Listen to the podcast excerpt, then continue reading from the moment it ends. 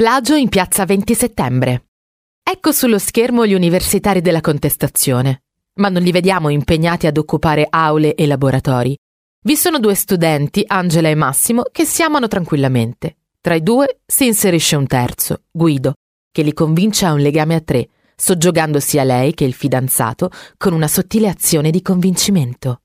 Raggiunto lo scopo, si suicida in automobile, ponendo i due rimasti nell'impossibilità di proseguire un amore che si rivela sporcato. Il film del 1968 di Sergio Capogna è parte in bianco e nero e parte a colori e con viraggi. In un ruolo laterale rivediamo dopo molti anni Cosetta Greco.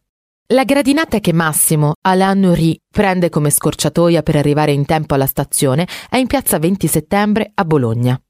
La denominazione è relativamente recente, del 1909, e assegna allo spiazzo attorno all'antica Porta Galliera la data che ricorda la breccia di Porta Pia. Lo spiazzo fu generato con l'abbattimento delle mura all'inizio del XX secolo.